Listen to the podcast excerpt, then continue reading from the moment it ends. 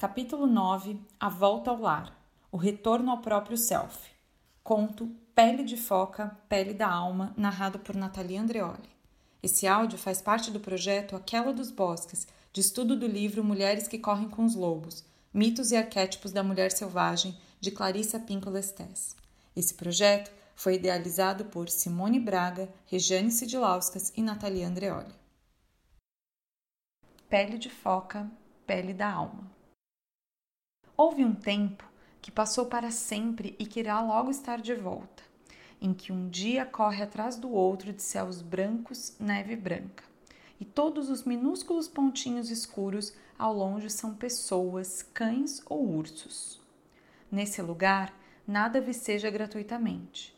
Os ventos são fortes e as pessoas se acostumaram a trazer consigo suas parcas, manleques e botas, já de propósito. Nesse lugar, as palavras se congelam ao ar livre e frases inteiras precisam ser arrancadas dos lábios de quem fala e descongeladas junto ao fogo para que as pessoas possam ver o que foi dito. Nesse lugar, as pessoas vivem na basta cabeleira da velha Anumluk, a avó, a velha feiticeira que é a própria terra. E foi nessa terra que vivia um homem, um homem tão solitário que, com o passar dos anos, as lágrimas haviam aberto fundos abismos no seu rosto. Ele tentava sorrir e ser feliz. Ele caçava, colocava armadilhas e dormia bem. No entanto, sentia falta de companhia. Às vezes, lá nos bancos de areia, no seu caiaque, quando uma foca se aproximava, ele se lembrava de antigas histórias sobre como as focas haviam um dia sido seres humanos e como o único remanescente daqueles tempos estava nos seus olhos, que eram capazes de retratar expressões, aquelas expressões sábias, selvagens e amorosas. Às vezes ele sentia nossas ocasiões uma solidão tão profunda que as lágrimas escorriam pelas fendas já tão gastas no seu rosto. Uma noite ele caçou até depois de escurecer, mas sem conseguir nada. Quando a lua subiu no céu e as banquisas de gelo começaram a reluzir, ele chegou a uma enorme rocha malhada no mar e seu olhar aguçado pareceu distinguir movimentos extremamente graciosos sobre a velha rocha. Ele remou lentamente e com os remos bem fundos para se aproximar, e lá no alto da rocha imponente dançava um pequeno grupo de mulheres, nuas como no primeiro dia em que se deitaram sobre o ventre da mãe. Ora, ele era um homem solitário, sem nenhum amigo humano a não ser na lembrança, e ele ficou ali olhando. As mulheres pareciam seres feitos de leite da lua, e sua pele cintilava com gotículas prateadas como as do salmão na primavera. Seus pés e mãos eram longos e graciosos. Elas eram tão lindas que o homem ficou sentado, atordoado, no barco e a água nele batia, levando-o cada vez mais para junto da rocha. Ele ouvia o riso magnífico das mulheres. Pelo menos elas pareciam rir. Ou seria a água que ria às margens da rocha? O homem estava confuso, por se sentir tão deslumbrado. Entretanto, dispersou-se a solidão que lhe pesava no peito, como couro molhado, e, quase sem pensar, como se fosse seu destino, ele saltou para a rocha e roubou uma das peles de foca ali jogadas. Ele se escondeu por trás de uma saliência rochosa e ocultou a pele de foca dentro de seu Quanticook, parca.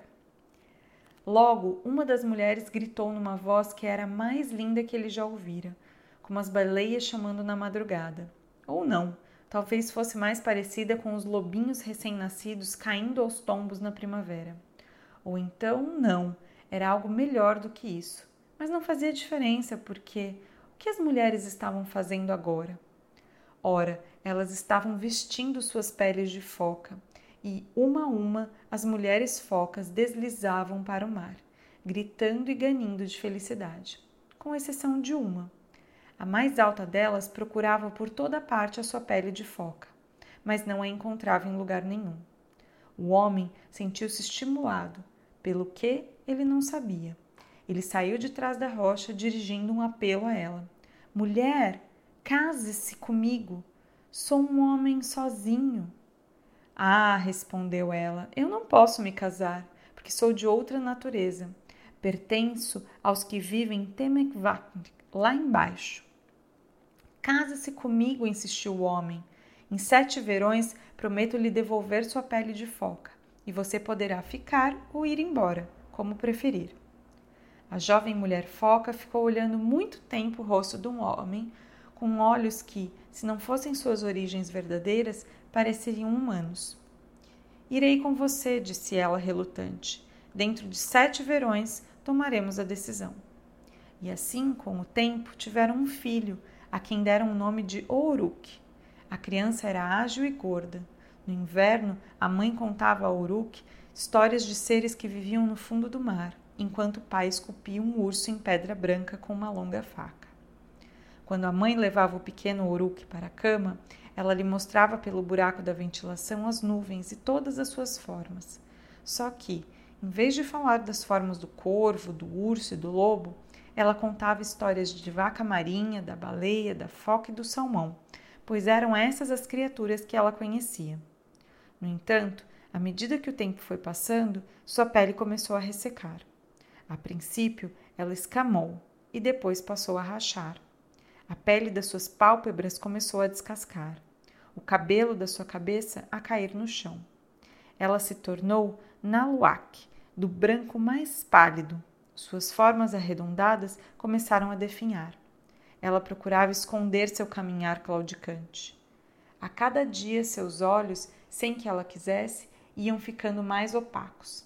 Ela passou a estender a mão para tatear, porque sua vista estava escurecida. E as coisas iam dessa forma até uma noite em que o menino Uruk despertou ouvindo gritos e se sentou ereto nas cobertas de pele.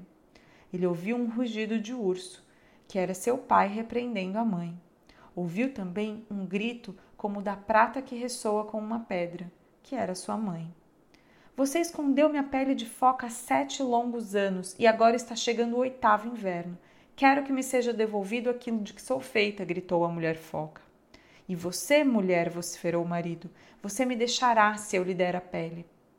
Não sei o que eu faria, só sei que preciso daquilo a que pertenço. E você me deixaria sem mulher e a seu filho sem mãe? Você é má. Com essas palavras, o marido afastou com violência a pele da porta e desapareceu noite adentro. O menino adorava a mãe. Ele tinha medo de perdê-la e por isso chorou até dormir, só para ser acordado pelo vento, um vento estranho que parecia chamá-lo. Uruk! Uruk! Ele pulou da cama tão apressado que vestiu parca de cabeça para baixo e só puxou os mukluks até a metade. Ao ouvir seu nome chamando insistentemente, ele saiu correndo na noite estrelada. Uruk! O menino correu até o penhasco de onde se via água, e lá, bem longe, no mar encapelado, estava uma foca prateada, imensa e peluda. Sua cabeça era enorme, seus bigodes lhe caíam até o peito. Seus olhos eram de um amarelo forte. Uruk! O menino foi descendo o penhasco de qualquer jeito e, bem junto à base, tropeçou numa pedra. Não, numa trouxa, que rolou de uma fenda na rocha. O cabelo do menino fustigava seu rosto com milhares de açoites de gelo. Uruk! O menino abriu a trouxa e a sacudiu. Era a pele de foca da sua mãe. Ah, ele sentia seu perfume na pele inteira. Enquanto mergulhava o rosto na pele de foca e respirava seu cheiro, a alma da mãe penetrava nele como um súbito vento de verão. Ah! exclamou ele com alegria e dor, e levou novamente a pele ao rosto. Mais uma vez, a alma da mãe passou pela dele. Ah! gritou ele de novo, porque estava sendo impregnado pelo amor infindo da mãe. E a velha foca prateada, ao longe, mergulhou lentamente para debaixo d'água. O menino escalou o penhasco, voltou correndo para casa com a pele de foca voando atrás dele e se jogou para dentro de casa. Sua mãe contemplou o menino e a pele e fechou os olhos, cheias de gratidão pelo fato de os dois estarem em segurança. Ela começou a vestir sua pele de foca. Ah, mãe, não! gritou o menino. Ela apanhou o menino, ajeitou-o debaixo do braço e saiu correndo aos trambolhões na direção do mar revolto. Ai, mamãe, não me abandone, implorava Uruk. E logo dava para ver que ela queria ficar com o filho. Queria mesmo, mas alguma coisa a chamava.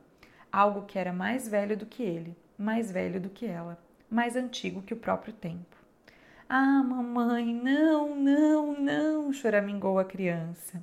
Ela se voltou para ele com uma expressão de profundo amor nos olhos. Segurou o rosto do menino nas mãos e soprou para dentro dos pulmões do menino seu doce alento. Uma vez, duas, três vezes. Depois, com o menino debaixo do braço, como uma carga preciosa, ela mergulhou bem fundo no mar e cada vez mais fundo. A mulher foca e seu filho não tinham dificuldade para respirar debaixo d'água. Eles nadaram muito para o fundo até que entraram no abrigo subaquático das focas, onde todos os tipos de criaturas estavam jantando e cantando, dançando e conversando. E a enorme foca prateada que havia chamado o Ouruque de dentro do mar da noite abraçou o menino e o chamou de neto. Como você está sendo lá em cima, minha filha? perguntou a grande foca prateada. A mulher foca afastou o olhar e respondeu: Magoei um ser humano, um homem que deu tudo para que eu ficasse com ele, mas não posso voltar para ele, porque se o fizer, estarei me transformando em prisioneira. E o menino perguntou à velha foca, meu neto. Ele estava tão orgulhoso que sua voz tremia. Ele tem de voltar, meu pai. Ele não pode ficar aqui. Ainda não chegou o seu tempo de ficar conosco. Ela chorou e junto eles choraram. E assim passaram-se alguns dias e noites, e exatamente sete, período durante o qual voltou o brilho aos cabelos e aos olhos da mulher foca. Ela adquiriu uma bela cor escura. Sua visão se recuperou, seu corpo voltou às formas arredondadas e ela nadava com agilidade. Chegou, porém, a hora de devolver o menino à terra. Nessa noite, o avô Foca e a bela mãe do menino nadaram com a criança entre eles. Vieram subindo, subindo de volta ao mundo da superfície. Ali eles depositaram o Uruk delicadamente no litoral pedregoso ao luar. Estou sempre com você, afiançou-lhe sua mãe. Basta que você toque algum objeto que eu toquei minhas varinhas de fogo, minha ulu, faca, minhas esculturas de pedra de focas e lontras, e eu soprarei nos seus pulmões um fôlego especial para que você cante suas canções. A velha foca prateada e sua filha beijaram o menino muitas vezes. Afinal, elas se afastaram, saíram nadando o mar adentro e, com um último olhar para o menino, desapareceram debaixo d'água. E Oruk, como ainda não era sua hora, ficou. Com o passar do tempo, ele cresceu e se tornou um famoso tocador de tambor, cantor e inventor de histórias. Dizia-se que tudo isso decorria do fato de ele, quando menino, ter sobrevivido a ser carregado para o mar pelos enormes espíritos das focas. Agora, nas névoas cinzentas das manhãs, ele às vezes ainda pode ser visto, com seu caiaque atracado, ajoelhado numa certa rocha no mar, parecendo falar com uma certa foca fêmea que frequentemente se aproxima da orla. Embora muitos tenham tentado caçá-la, sempre fracassaram. Ela é conhecida como Tankikak, a brilhante, a sagrada, e dizem que, apesar de ser foca, seus olhos são capazes de retratar expressões, aquelas expressões sábias, selvagens e amorosas.